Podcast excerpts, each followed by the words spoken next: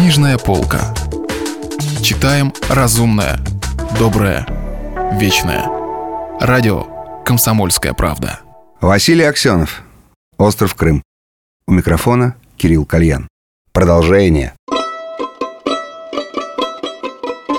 Вечером в Каховке Лучников с друзьями и Таней, сбежав от гостей в башенку, смотрели по программе ТВ Мига «Первый допрос снайпера». Это был 30-летний, подстриженный под ежик, тощий субъект, как ни странно, очень напоминающий Ли Харви Освальда. Он говорил чисто по-русски, без всяких наслоений, яки, и, следовательно, происходил из эвакуантов. Никто, впрочем, не мог его опознать. Делались предположения, что он из северо-западной части острова, оттуда, где в районе Караджи и Нового Чуваша существовала довольно замкнутая колония потомков гвардейских казаков, самый надежный резерв волчесотенцев. Развалившись в кресле и закинув ногу на ногу, преступник улыбался со сдержанной наглостью, со спрятанным перепугом, но и не без некоторого удовольствия. Все-таки такое внимание — «Ваше имя, сударь?» — вежливо спрашивали его стоящие вокруг осваговцы. «Иван Шмидт», — улыбался преступник и махал рукой. «Зовите меня Ваней, парни». Он категорически отрицал какое-либо то ни было свое участие в покушении на нового чемпиона, а от улик столь уж явных просто отмахивался. Винтовка со снайперским прицелом лежала на столе, и несколько раз камера показывала ее крупным планом. «Да что вы, господа!» — улыбался Иван Шмидт. «Я и не думал стрелять, я просто смотрел на гонку, просто в прицел смотрел одним глазом, чтобы лучше видеть.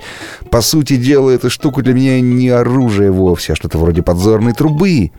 Милости ради, вот именно, подзорная труба, иначе и не скажешь. Когда у меня нет под рукой бинокля, я смотрю в эту подзорную трубу, господа. «Значит, это подзорная труба, господин Шмидт?» — спрашивал Осваговец, показывая на вещественные доказательства. «Вот именно, вы совершенно правы», — улыбался господин Шмидт. «Для чего же к подзорной трубе, господин Шмидт, приделана винтовка?» — спрашивал Осваговец. «Ну, знаете», — мямлил преступник, потупляя глаза, а потом, э, глянув из-под лобья, зачастил, мелькая обворожительной в крифе в косе улыбкой.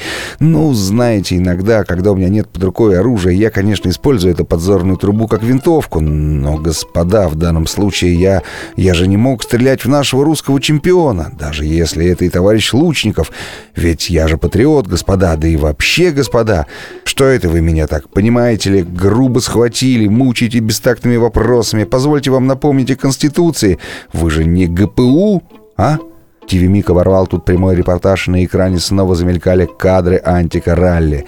Теперь будут непрерывно повторять эту программу, пока во всех барах по всему острову публика не изучит досконально мельчайшие эпизоды гонки от ее головы до хвоста.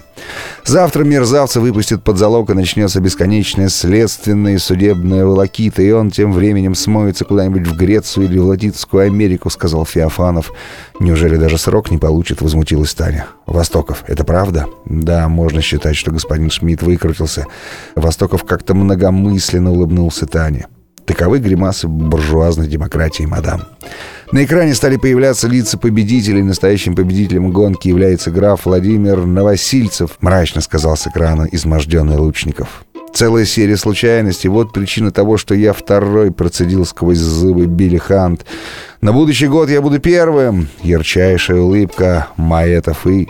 Глубоко потрясен гибелью друга и родственника, почти не оборачиваясь к камере, сказал конт Портага.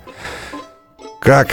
Они родственники?» — удивилась мадам Мешкова. «Ну, конечно же, они свояки, или как это там по-русски называется», — сказала мадам Деникина. «Дочь Володи в прошлом году вышла замуж за племянника Портага, барона Ленса».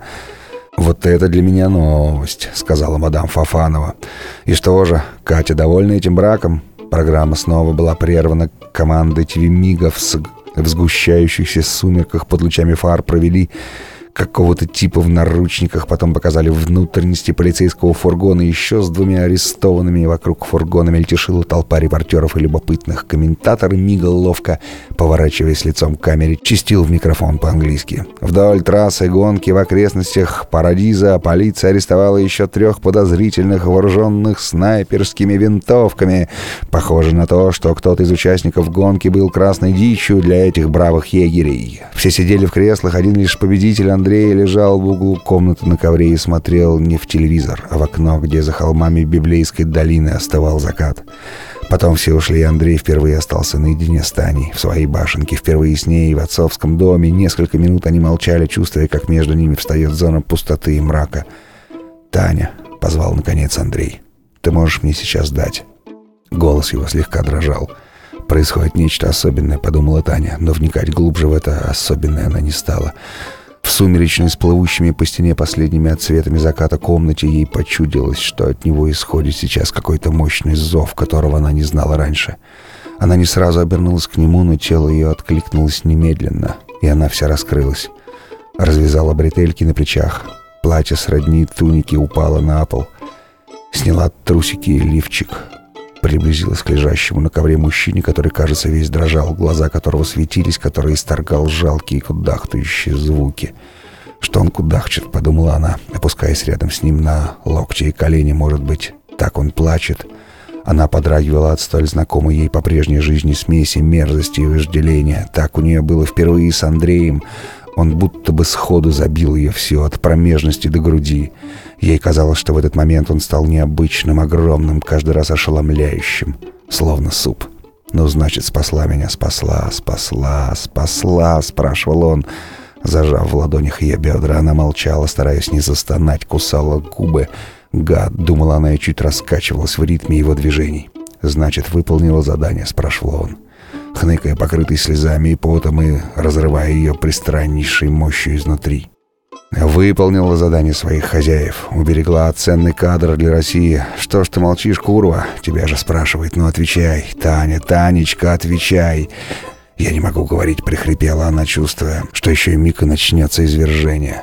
Все это, однако, затягивалось, он нарочно все это затягивал. Мокрая рука его была слаба, но внутри все было раскалено. Она не выдержала и застонала. «Не можем говорить», — бормотал он, захлебываясь в слезах. «Храним профессиональную тайну, товарищ сотрудник. Однако спасать жизни ты можешь, можешь. Что ж ты меня спасаешь, а Володечку не спасла, падла! Dirty cunt!» шлюха наемная. Изверглись все накопившиеся в нем ничтожность, слабость и страх, и она отвечала на могучий этот фонтан своими взрывами омерзительной жалости и защиты. Несколько минут они лежали рядом на ковре, не говоря друг другу ни слова. Если вы пропустили главу любимого произведения или хотите послушать книгу целиком, добро пожаловать к нам на сайт kp.ru слэш радио раздел «Книжная полка».